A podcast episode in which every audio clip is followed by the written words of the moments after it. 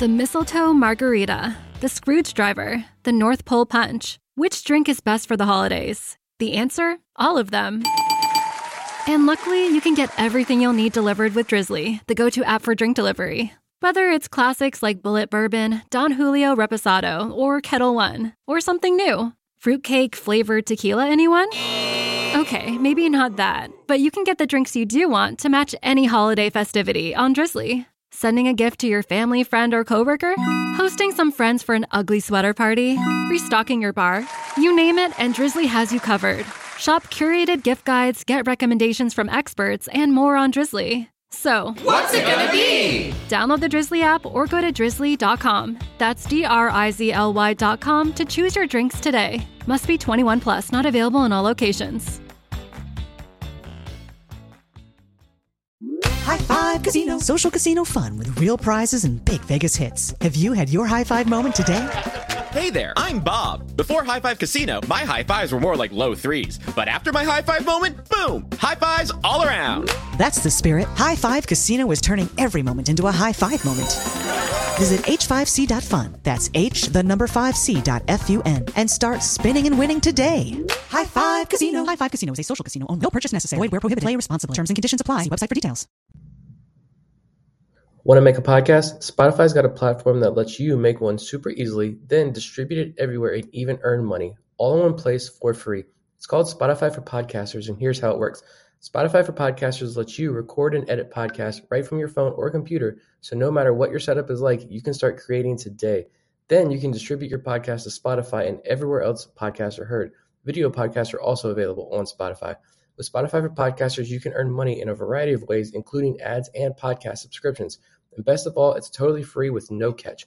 Ever since we discovered Spotify for podcasters, we feel like having options like video podcasts and Q&A lets us be more creative on another level. I highly recommend you give it a try. Download the Spotify for Podcasters app or go to www.spotify.com slash podcasters to get started. Welcome into The Verge, a show which covers the Baltimore Orioles minor leagues. The Verge is part of BSL Radio. Baltimore Sports and Life is dedicated to analysis and discussion on the Orioles, Baltimore Ravens, and the University of Maryland. The site has a team of writers providing coverage of those teams and houses live streaming content weekly. Join the conversations at the message board, like BSL on Facebook, and follow BSL on Twitter. On Twitter. Welcome to On the Verge. I am your host, Zach Spedden, joined by my co host, Bob Phelan and Nick Stevens. On today's episode, which is going to be primarily about the Major League Baseball draft next week, we will be joined by Dr. Stephen Loftus of Baltimore Sports and Life. He does a lot of good articles for us there. Uh, before we get to Stephen, though, we want to talk about Baseball America's latest mock draft, which was just published today and it throws a little bit of a twist into some of the things we've been expecting about the Orioles selection in the 2020 draft. Uh, most mock drafts in the recent weeks have had Vanderbilt's Austin Martin going in the number two spot to Baltimore. Baseball America, though, took a little bit of a different approach uh, today by saying that it projects Florida outfielder Zach Veen from a uh, high school outfielder to go in the number two spot to the Orioles. Um, this is not Baseball America's final mock draft, so things could change between now and the actual draft next week. But Nick, I want to start with you. What was your reaction to the possibility of Veen going to the Orioles, and what kind of pick do you think that would be for them? Uh, well, I, I, remember seeing the tweet this morning. I think it was Carlos Collazo that tweeted out uh, the link of the new mock draft, and he kind of teased that there was this kind of shakeup at the top of their, their new mock draft. And I was like, all right, well, it's not going to be the Tigers, it's not going to be the Orioles. I think those picks are, you know, we, we've got our top three there that it could be. Maybe a Nick Gonzalez uh, sneaking in there, but when I clicked on the link and saw Zach Veen, I, I, was I was shocked. They, they did say that he believes that that pick is still going to be Austin Martin, in his opinion.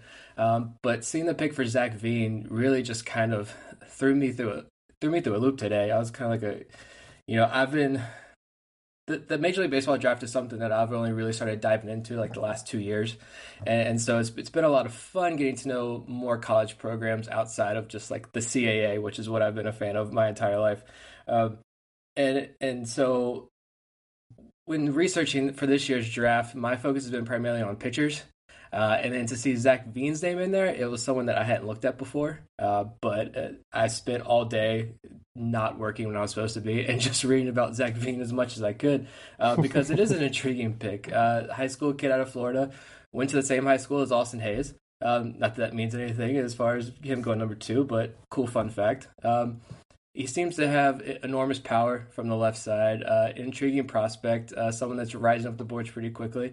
Um, I like everything that I read about him. Uh, being a high school kid in Florida, it's not someone that I've been able to see personally, but it's been fun learning about him a little bit. And uh, I think it does kind of. I mentioned in the last episode that you know will Mike Elias kind of get a little crazy with the number two pick, and doing that certainly will kind of throw a wrench in this whole thing, but a fun wrench. Yeah, it was a, it was a fun little surprise to see today. Threw a little shake up into the mix and should make next Wednesday more unpredictable, a little more exciting. But it, it does make some sense. I mean, last week I believe I said that Zach Veen could be the dark horse in this whole thing, and if they think that he could be potentially the best raw talent of the mix, and they could save some money by going with him at the same time, maybe pick up, you know, a nice high school pitcher or uh, position player later on in the draft, then more power to him. Um, looks like Elias is trying to put his own stamp on on this year's draft as opposed to just there was a camp. No, you know, you couldn't mess with Rutschman last year, so interested to see what he does. I think this would be a little bit of a potentially high risk, high reward pick for the Orioles if they do go with Veen at number two. It does open the possibility that they can spend a little bit more on that later pick if they are able to sign Veen under slot. Um, given that we had kind of an abbreviated high school season, I'm sure that throws a little bit of a wrench into the evaluation process uh, with Veen and still makes me question if at the end of the day the Orioles are going to settle on one of those college picks, whether they go with Austin Martin or Asa Lacy or Spencer Torkelson, or they look at Nick Gonzalez. But this uh, certainly is something to watch as we approach the draft next week.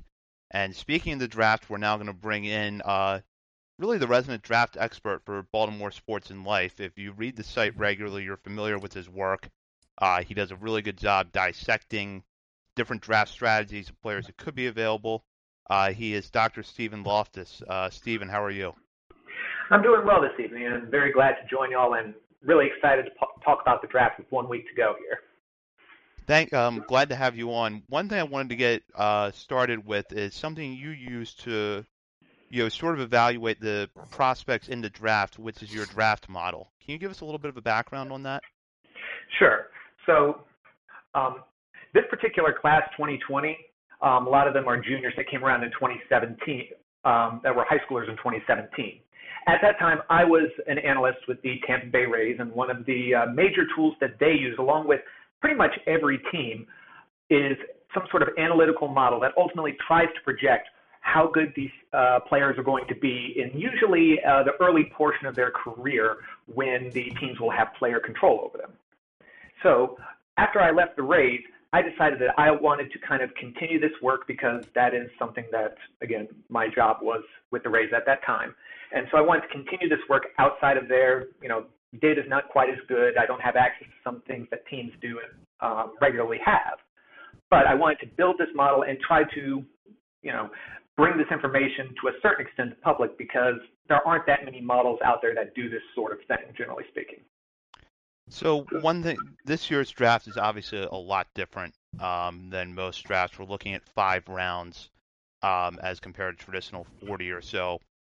How do you think that's going to change the process for the Orioles um, and really the other 29 clubs? And do you think there's still a chance for them to get a lot of value out of this draft? Oh, certainly. There's plenty of room to get value because, I mean, so much of a draft value really comes in those first two, three rounds, really. Once you get beyond that, the chances of honestly getting a productive major leaguer drops off a fair bit. So if the Orioles can hit on those first few picks, I mean, there's a lot of opportunity for the Orioles between their first round, comp A, and second round picks all in the top 40. There's a lot of room there to get a couple of difference making players. As to how it's going to change things, yes, the shortened season is really going to probably make some teams gun shy about uh, taking riskier players but um, there is data out there that should be fairly consistent across most places. So a lot of times there'll be pitch FX information available for college pitchers. There should be some exit uh, velocity information on batters. So um, college players will get a lot more benefit even in the short season because there is a backlog of data that is there for them. And unfortunately, I don't have access to this data. I would love to have access to this data. But teams, generally speaking, do have this for these collegiate pitchers and are able to uh, take advantage of this to try to find some hidden gems within uh, within the draft. Does it make it a little bit harder for high school players to evaluate them now that we've had this shortened season? Absolutely, no question. So um, Nick uh, Nick Bitsko, uh, right? I say uh, high school pitcher, Pennsylvania. His season really didn't even start. He didn't. He was supposed to start in April, and by then everything was shut down. So teams haven't gotten to see him this spring, and even more so with travel restrictions and uh, social distancing and the like. Um, teams might, and also the agreement between uh, teams and the Players Association, all that. Uh, teams aren't able to bring those players down for individual workouts where um, you can get them in front of the uh, machinery that allows you to get readings such as PitchFX info and all of that sort of thing. So um, high schoolers are going to be a little bit more of an uncertainty in this draft. That said, that represents a very interesting opportunity for um, high, highly ranked high school pitchers who could fall. So Jared Kelley is projected to, for example, in Baseball America's latest mock, to go to the Orioles at 30. He's ranked as the 12th best talent by Baseball America. But you know, prep right-handers usually wind up falling because there's a lot of uncertainty with high school pitchers, and so talent like that has the opportunity to fall if um, teams want to take that risk. So there could be some high ceiling players that are available a little bit later because of that. Yeah, so I following up with that, then um, you know the Orioles have more money than any other organization in this year's draft. They need talent uh, kind of across the board uh, con- to continue to build that pipeline, build that depth down the minor leagues. And this, like we mentioned, this draft seems like the perfect opportunity for the Orioles to be uh, really aggressive uh, with those three picks in, within the first 39 uh, this year. Um, with picks 30 and 39, I know you just wrote about this on BaltimoreSportsLife.com. You threw out some names, but what are some of the names uh, that Orioles fans should look out for this year as far as guys who might be those tougher signs that could fall down to the Orioles? Um, guys that are probably in other years' drafts would have been first half of the first round picks. Yeah, so this particular year, there's a few interesting guys right in that kind of mid 20s to 40s range who are draft eligible college sophomores. Guys that by age are eligible to uh, be in the draft, but um, they can also just go back and join their junior class and all that sort of thing. So there are a couple of players that I'm particularly uh, interested in within the uh, college pitcher side of things. So one of them, uh, Cole Wilcox, a uh, righty out of the University of Georgia, ranked uh, number 24 in Baseball America's rankings. And um, again, draft eligible sophomore. He has a lot of talent. In a year, he could be a top 10 pick, or even if his uh, if things comes together, because his walk rate's a little high, all that sort of thing. If his control gets under command and um, his walk rate comes down, he could be a top five talent in a year. So that's a sort of player at 24 um, the mocks have them going um, right around that number 30 range, where if the Royals go under slot, they could really go aggressive with a player like that and possibly get another top five, you know, in a year. He would be a top five talent in a year and get that sort of um, talent within the system. So he's one guy. Another guy that represents a little more uncertainty and but is another draft eligible sophomore is uh, J, JT Ginn. So he's at Mississippi State. He was projected to be like a top 15 pick, and then first start had a little bit of an had a uh, elbow problem. Is going to have surgery. So that is a red flag, and that is something that you know teams have to consider the extra injury risk that goes on there. But he's a guy with two plus plus pitches. I mean, he has huge ability. And in this particular year, where the minor leagues are going to be likely canceled, there might not be as much lost development time. So he might be another guy who, again, depending on the Orioles' appetite for risk, they could possibly try to go for this guy and get these top five talents. Um, again, the um, current Baseball America mock has Jared Kelley, which is the he's the top high school pitcher, ranked number 12. Another guy that is um, Again, a lot of ability. He's a big guy, 6'3", 215. Nice pitcher's body. Has I mean, he throws 97 to 99, makes it look easy. Nice, smooth motion. You know, all of this just sounds great. But um, so, for example, in my model, I have him ranked around the 30th uh, sort of player, which part of that reason is just there's so much risk inherent in high school pitchers, both risk in terms of just not panning out and also risk of moving to the bullpen. So again, these are considerations that teams are making, that my model's making when I'm ranking these guys. And then um, one other guy that I'm really excited in that 30, 39 range that could be a tough sign is Jordan Walker. So, you know, Zach Veen is a big guy, 6'5", you know, 6'5", 200. He makes 200 pounds look skinny with plus power, possibly plus plus. Jordan Walker, same type of guy, just other side of the plate. Righty, 6'5", 220, big power. There is some concern both with Veen and Walker about the hit tool in terms of being able to make enough contact to really um, engage with that power fully. But both of those guys um, just have so much power, and you know, with the way the game is going, you can you can do a lot of damage with that. You really can do a lot of damage. Now, Jordan Walker, he's a high schooler, committed to Duke, so there's a little uncertainty of how committed, how much he really wants to go there. He's the type of guy that if he does go to Duke in three years' time, we could be talking with him, uh, talking about him like Spencer Torkelson this year, you know, top five type of guy. So again, these are the type of guys that if we're going over slot, talent, that top five talent the Orioles can target is just huge.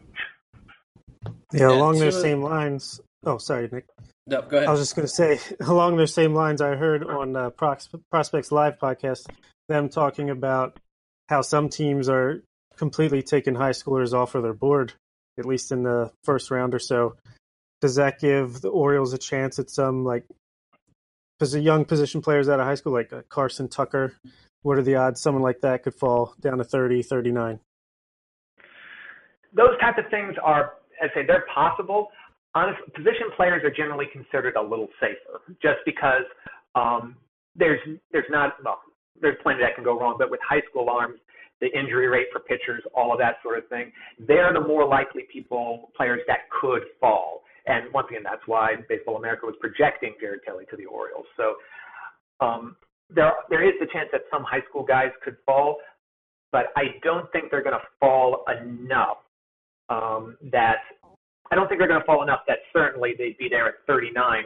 Um, but they might be there at 30. Now, one of the interesting things that can happen with this is some uh, high school players are starting to put off their or just withdraw from the draft. So um, right. MLB Trade Rumors just announced uh, today that uh, Dylan Crews um, has withdrawn the name, his name from the draft, and he's ranked 39 according to uh, some outlets. So, you know, these players are starting to shy away. They might go to a junior college for a year and be back next year, or just you know go to college for three years until um, the agreements about deferred bonuses and all that are passed. So we'll see if any more names come out um, about between now and next Wednesday, but that could drastically affect how teams are going to strategize this. Yeah, that makes sense. What about continuing with the high school talk? Um, but one name that stood out to me that I, think I saw the guys over at MLB Pipeline uh, tweet about this a couple of days ago, but um, Dax Fulton, the six lefty, 225 pounds, but he's recovering from Tommy John surgery. Uh, is is this someone that could be available in the Orioles pick? Is it someone that the Orioles should even consider drafting with picks 30 or 39 or or what's kind of his status that you know of? Um at 30 or 39 he'd be a bit of a stretch. So I mean like Baseball America um with their latest rankings has him at 52. So yes, big as a big guy, real interesting, but if the Orioles are going to kind of do that sort of stretch at that point, um, it's it's a big ask in terms of you know someone coming back from Tommy John, especially when you're drafting them before the industry consensus. Maybe he's there at uh, maybe he's there at round three, but um, I don't think round two is a place that he'd uh, necessarily fit in necessarily, unless the Orioles know something that we don't, which is decidedly possible. Moving yeah, back and... up towards the top of the draft, uh, who do you think the Orioles are going to take at two, and what does your model say is the best player, second best player? That that's a, I mean the second best player according to the model ultimately is Austin Martin. Um, there's, I said, there, you could make a little bit of an argument about um, Austin Martin versus Nick Gonzalez, and I wrote um, I wrote a little bit about that. But Right. ultimately, um, Nick Gonzalez's bat, it's a special bat, but so much of the numbers has been inflated by his college park and you know the elevation in New Mexico that you know when you knock that back, it's still a special bat, but it's not enough to overtake Martin. Whereas Martin in this particular college season seemed like he was coming into a little bit more power. Yes, there is some question about his uh, position going in uh, going into pro ball, but he could be like honestly a Ben Zobrist type in terms of positional flexibility, except with a you know with a decent chance of playing a couple of really high value positions at shortstop and center field. So he's the number two guy in the draft. And again, if you make some adjustments for a full season with how it looked like his power was growing, which you know lines up pretty well with a lot of other college shortstops, including a previous Vanderbilt shortstop in Dansby Swanson. Um, if you make some adjustments on that, his um, draft score bumps up to 35, and um, which 35 is about three and a half wins above replacement expected, give or take, if he's to reach the majors, and that puts him a nice half win ahead of everyone else, a nice little gap in the field. Now, should the Orioles take him? I'm a big fan of him, but admittedly, if they had information in terms of being able to get this second top five talent, I am fine with them going for Zach Veen. Zach Veen is voted as a, is um, ranked fourth in my model. In the first article that I had this particular year about um, the Orioles draft prospects and uh, the first model scores that I put out, he was the second ranked guy. So, and again, just you look at you look at him, he makes 200 pounds look skinny. He has all of this power potential, and it seems like he will be able to stick in a corner. And I mean, I don't know. I'd love to see him trying to uh, hit the warehouse out of that left-hand batter's box, no question. But Absolutely. if they know if they know something, if they have the sort of contacts that they're able to get the second top five talent, absolutely go for Veen, go for that underslot guy. He's honestly he's the guy that I would target as an underslot guy because there's a nice gap between um, nice gap between the number two pick and where he's ranked at number seven. You can probably save about a million and a half on him, give or take. I mean, million at the worst. And then that's a lot of room that you can go there. And then once again, at 30, you can target some of these guys that are potential top five talent. At 39, there are actually a few cost-saving options that have you know really good um, college stats, really good draft scores. Um, Logan Allen out of FIU, you know, he doesn't have the strongest stuff. He's ranked in the 50s by Baseball America, but geez, I mean, he's striking out 12 batters per nine. Even once you adjust it for the competition and all that, his college stats are incredible, and he knows how to pitch. He's the type that could be like how Shane Bieber showed up out of nowhere for the well, not out of nowhere, but showed up for the Indians this year. A smart guy who's able to take advantage of uh, the of his slightly below standard stuff, but just knows how to pitch. And you know, he could be a way to save some money at 39 to really, if you had to, put a little extra money to get someone uh, who might not be willing to fall otherwise. In terms of ceiling, where would you put Veen in comparison to Spencer Torkelson and Austin Martin? In terms of ceiling, hmm. so Torkelson's bat is just, you know, it's just something else. Looking at, you know, the college stats, the profile that he comes in with, his bats, his, well, his college stats look like Kris Bryant. It, and that is that is something else. It's hard to beat that sort of thing. I don't think Veen has quite that high of a ceiling.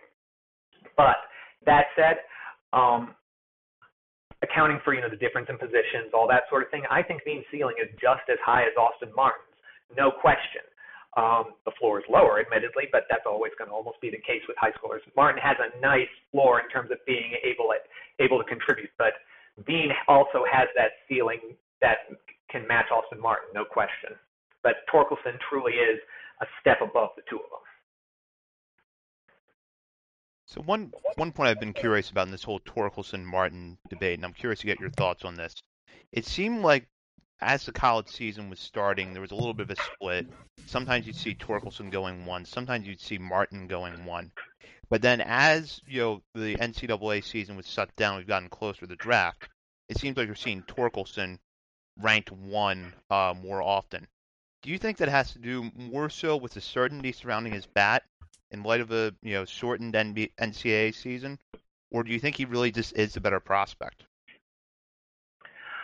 I think Torkelson is a better prospect, but I think the reason why it's this consensus has just come around him as the number one is truly the certainty about his bat.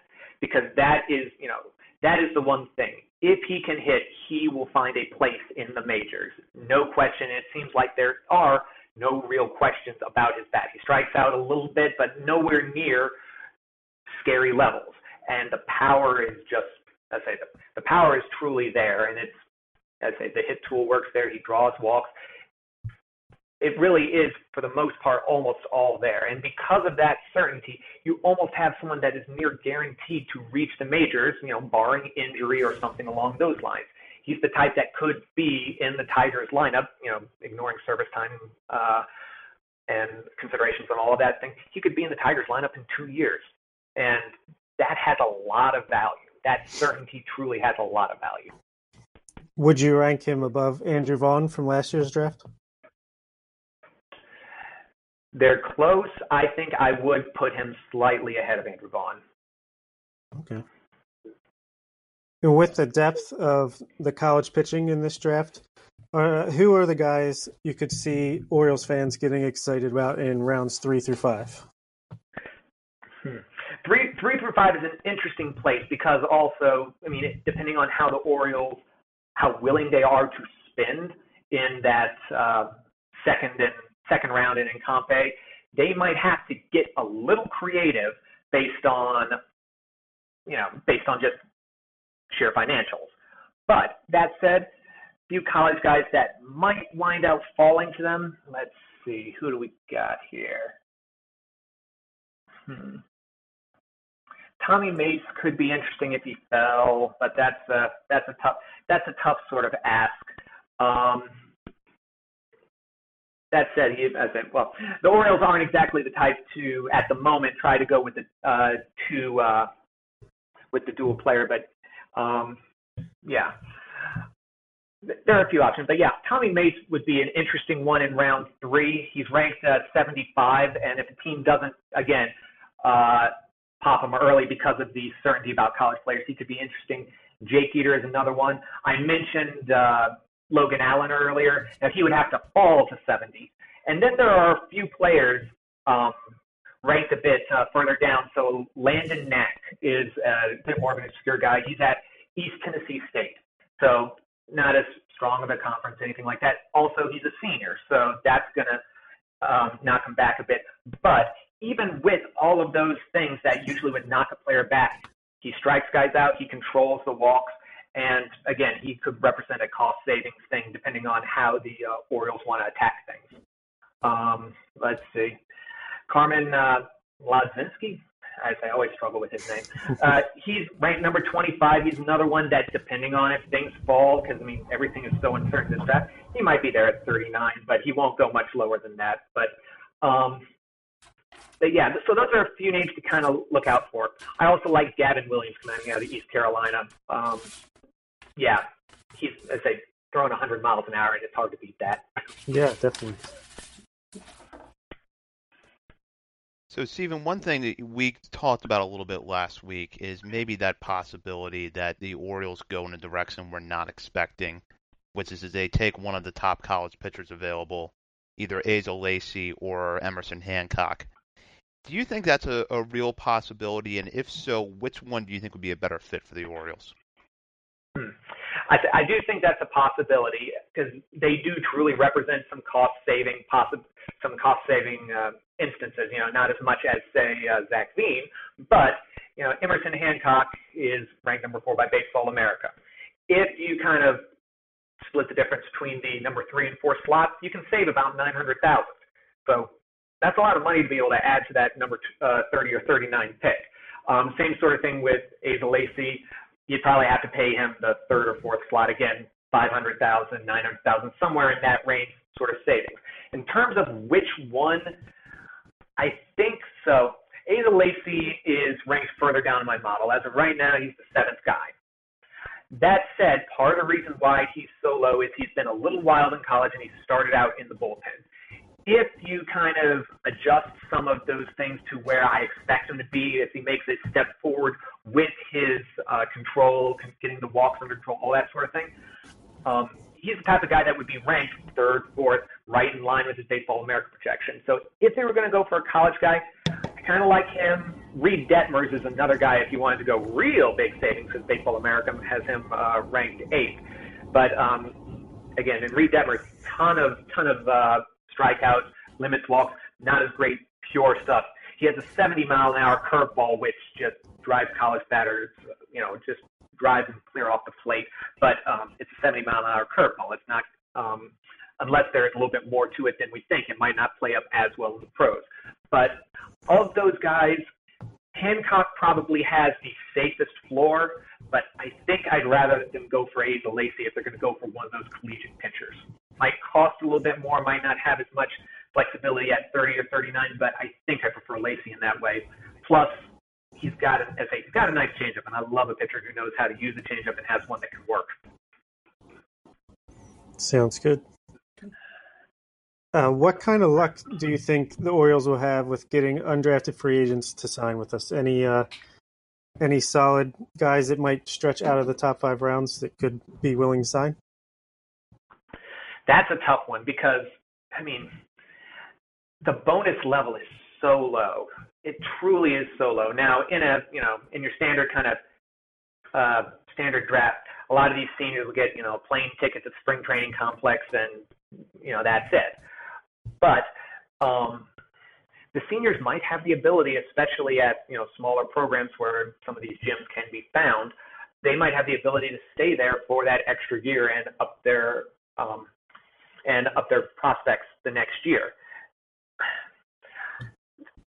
Truly, that undrafted free agent, there's so much, uh, there's so much of an ability there for teams to kind of just get way more value than what you would think but it's just at this moment way too unpredictable to even say one who might be uh, willing to be there, and two um, who is you know who's willing to only sign for twenty thousand dollars, basically. That said, you know some of these larger programs might have an influx of freshmen that wouldn't otherwise be there. Players lose their scholarships. There's a lot of there's a lot of possibilities there. So I'd aim for any of these large, um, any of kind of large Power Five schools with guys ranked in the uh, 400s, 500s that are seniors. Fortunately, don't have any off the top of my head, but again, I think they'll be there. Cool. Um, I think just looking overall at this year's draft for the Orioles, um, where, in your opinion, what kind of strategy do you think the Orioles are going to take when it comes draft day uh, with that number two overall pick? Do, do you honestly think they're going to go Martin, in your opinion? Uh, do you think they're going to go uh, underslot with a guy like Zach Veen or, or Nick Gonzalez? Um, and and what kind of strategy do you see with that number two overall pick? And then what strategy do you see them carrying on through picks 30 and 39 and through the rest of the draft? I think they're going underslot. Um, Austin Martin I love what he brings to a team. I love the flexibility. I love the power, you know, the nice power potential that he brings there. He has a great batting eye. I love all of those things. But again, I think that there is too much of a chance for the Orioles to pick up a second top 10, you know, talent in a year as those draft eligible sophomores or, you know, a high school guy who would be in the top half of the first round under normal circumstances. I think there is just too much there for them to ignore. Um, so I think I really think even though I do think Martin is the second best player in the draft, I think they're going to go under slot. Um, and I think in that case, I think they'd lean towards Zach Veen over Nick Gonzalez in that particular case, um, just because Veen, I think Veen's ceiling is higher, and I think there'd be a little bit more cost savings, uh, cost savings there for the team.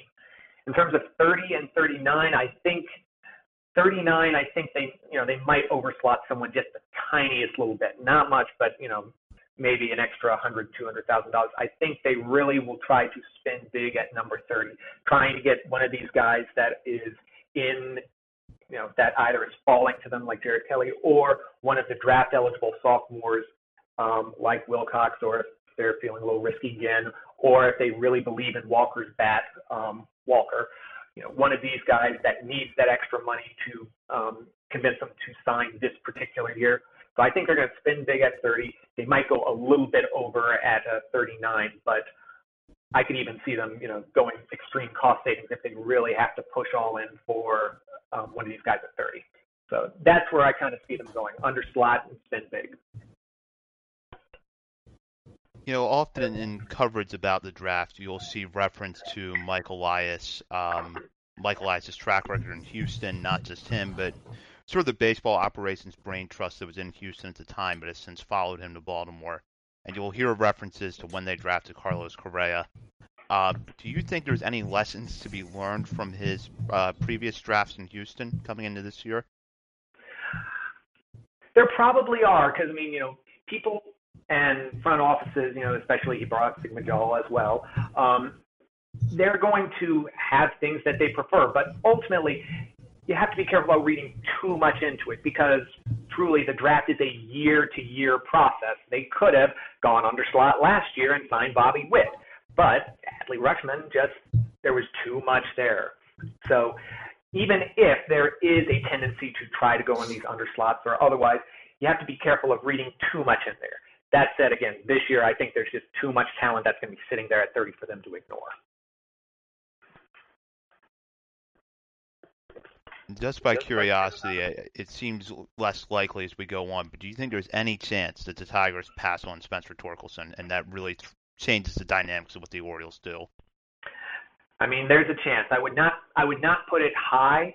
There there have been rumblings in the last like 48 hours that it's not set in stone or whatever. I I don't think that's the case. I think they're just going to go with that certainty of that that um, if you know if they had the largest draft pool like the Orioles do, they might consider an underslot sort of situation, and they would be able to have a little more flexibility in that way to take you know say Emerson Hancock, who's ranked number four, and have a huge cost savings.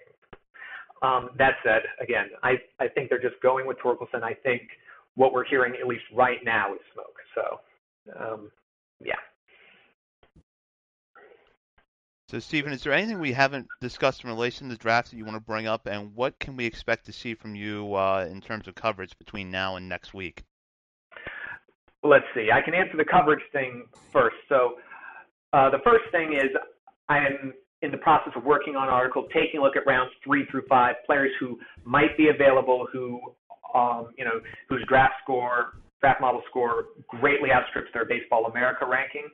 Um, guys that might be that extra value in that way that again can give the Orioles even more financial flexibility depending on how they want to play it. So that should probably come out Friday, I'm guessing. And then next week after the draft, I plan on going through a bit of an analysis, taking a look at where the Orioles um, players that they picked, where their draft scores kind of come in, what it looks like, how it looks in comparison to a couple of other teams who are also drafting fairly high. In terms of things that are otherwise possibly that we might have missed or otherwise, we've mentioned about the college pitching that's available. It's incredibly deep. I haven't even mentioned so far, you know, like guys that would be possibly in play at 30, guys like Tanner Burns out of Auburn, who, you know, he, he, his stuff isn't as loud as say Emerson Hancock, but his production matches them, and he's been Auburn's Friday night starter for a couple years. Um, Chris McMahon out of Miami, guy ranked 30, another just strikes out guys, controls the walks, just you know looks high chance of starting. Slade Cecconi sort of thing, you know. Lots of stuff, lots of strikeouts, draft eligible sophomore, so little risk there. But again, the college pitching in this draft is so incredibly deep and also, one other thing that I didn't mention, there's actually catchers in this draft. There are interesting catchers. It doesn't interest the Orioles as much, but it'll be interesting to see what some teams do. So, in my article that I was thinking about talking about number 30 and 39, I mentioned uh, Dillon Dingler, uh, Ohio State catcher, who also has played center field, which you know that's an odd so combination. At, yeah, at the time he was ranked number 37. In their latest update, where did he move up to? He moved up into the 20s, I believe. Um, so he's a, a 27. He moved up 10 spots, and in the model, he moved up from number 18 in my uh, draft score up to number, I believe, 12. So I mean, he's he's a guy that has a lot of healing, a lot of um, just could be interesting. He's probably out of the Orioles' reach now, but it'll be interesting to see how many teams are going for these catchers that seemingly are available. Him, Austin Wells, you know, these type of guys that, again, catcher's a hard spot to fill in baseball. Now, granted, if the coming the robot umpires uh, winds out occurring, you know that's going to change the catcher position greatly into almost possibly another DH. The 538.com had a uh, article about that at one point, so it could be very interesting to see what happens with the catchers. But in this year's draft, there are some options available that could be interesting. But again, the main thing, just so much college pitching is available that I think there's going to be a lot of opportunities for players that normally wouldn't fall to suddenly be there at 30, and that's going to that can only benefit the Orioles. Excellent. Nick or Bob, do you have any uh, additional thoughts or questions? No, I'd just like to Uh, I thank was- Stephen for his time. I uh, look forward to reading to those articles in this week and next, and uh, really appreciate it. Yeah, that was fantastic information. Uh, it's got me even more excited for this year's draft. I think Orioles have a, a real opportunity to make a, a lot of noise this year, and Yeah. I hope they do. And, and that college pitching is exciting. And you know, it, even if the Orioles do grab a catcher at 30, 39, you know, like you said, just the talent this year seems to be off the charts. And I'm excited to see these guys. I, I wish we'd have an opportunity to actually watch them play this year, but after the draft. But you know, soon enough, we'll see. Absolutely. So one thing I should note before we sign off, we still do not really have the status clear on the 2020 MLB season. Uh, we're awaiting that just like everyone else. Once we have a little bit more clarity on that, we'll certainly delve into any angles as it relates not only to the implications of having or not having a major league season for the immediate future, but then long term, what that could mean for players that are already in the Orioles farm system, players that could come out of this draft. Uh, that's something we're going to explore on an upcoming show, but we are planning next week to have a very draft centric show again. This time talking about the players the Orioles actually select. So uh, stay tuned on our Twitter feed on at BSL on the Verge for an update there. You can also continue to check BaltimoreSportsAndLife.com uh, for regular con- updates. Check the message board. Uh, certainly watch out for Stephen's article later this week. Um, thank you to Stephen again for joining us. His insight is really valuable, um, and it certainly gives us a lot to watch leading up to next week. Um, for Bob Phelan and Nick Stevens, uh, I'm Zach Spedden. Thank you for joining us on the latest on the Verge, and we will see you again sometime next week.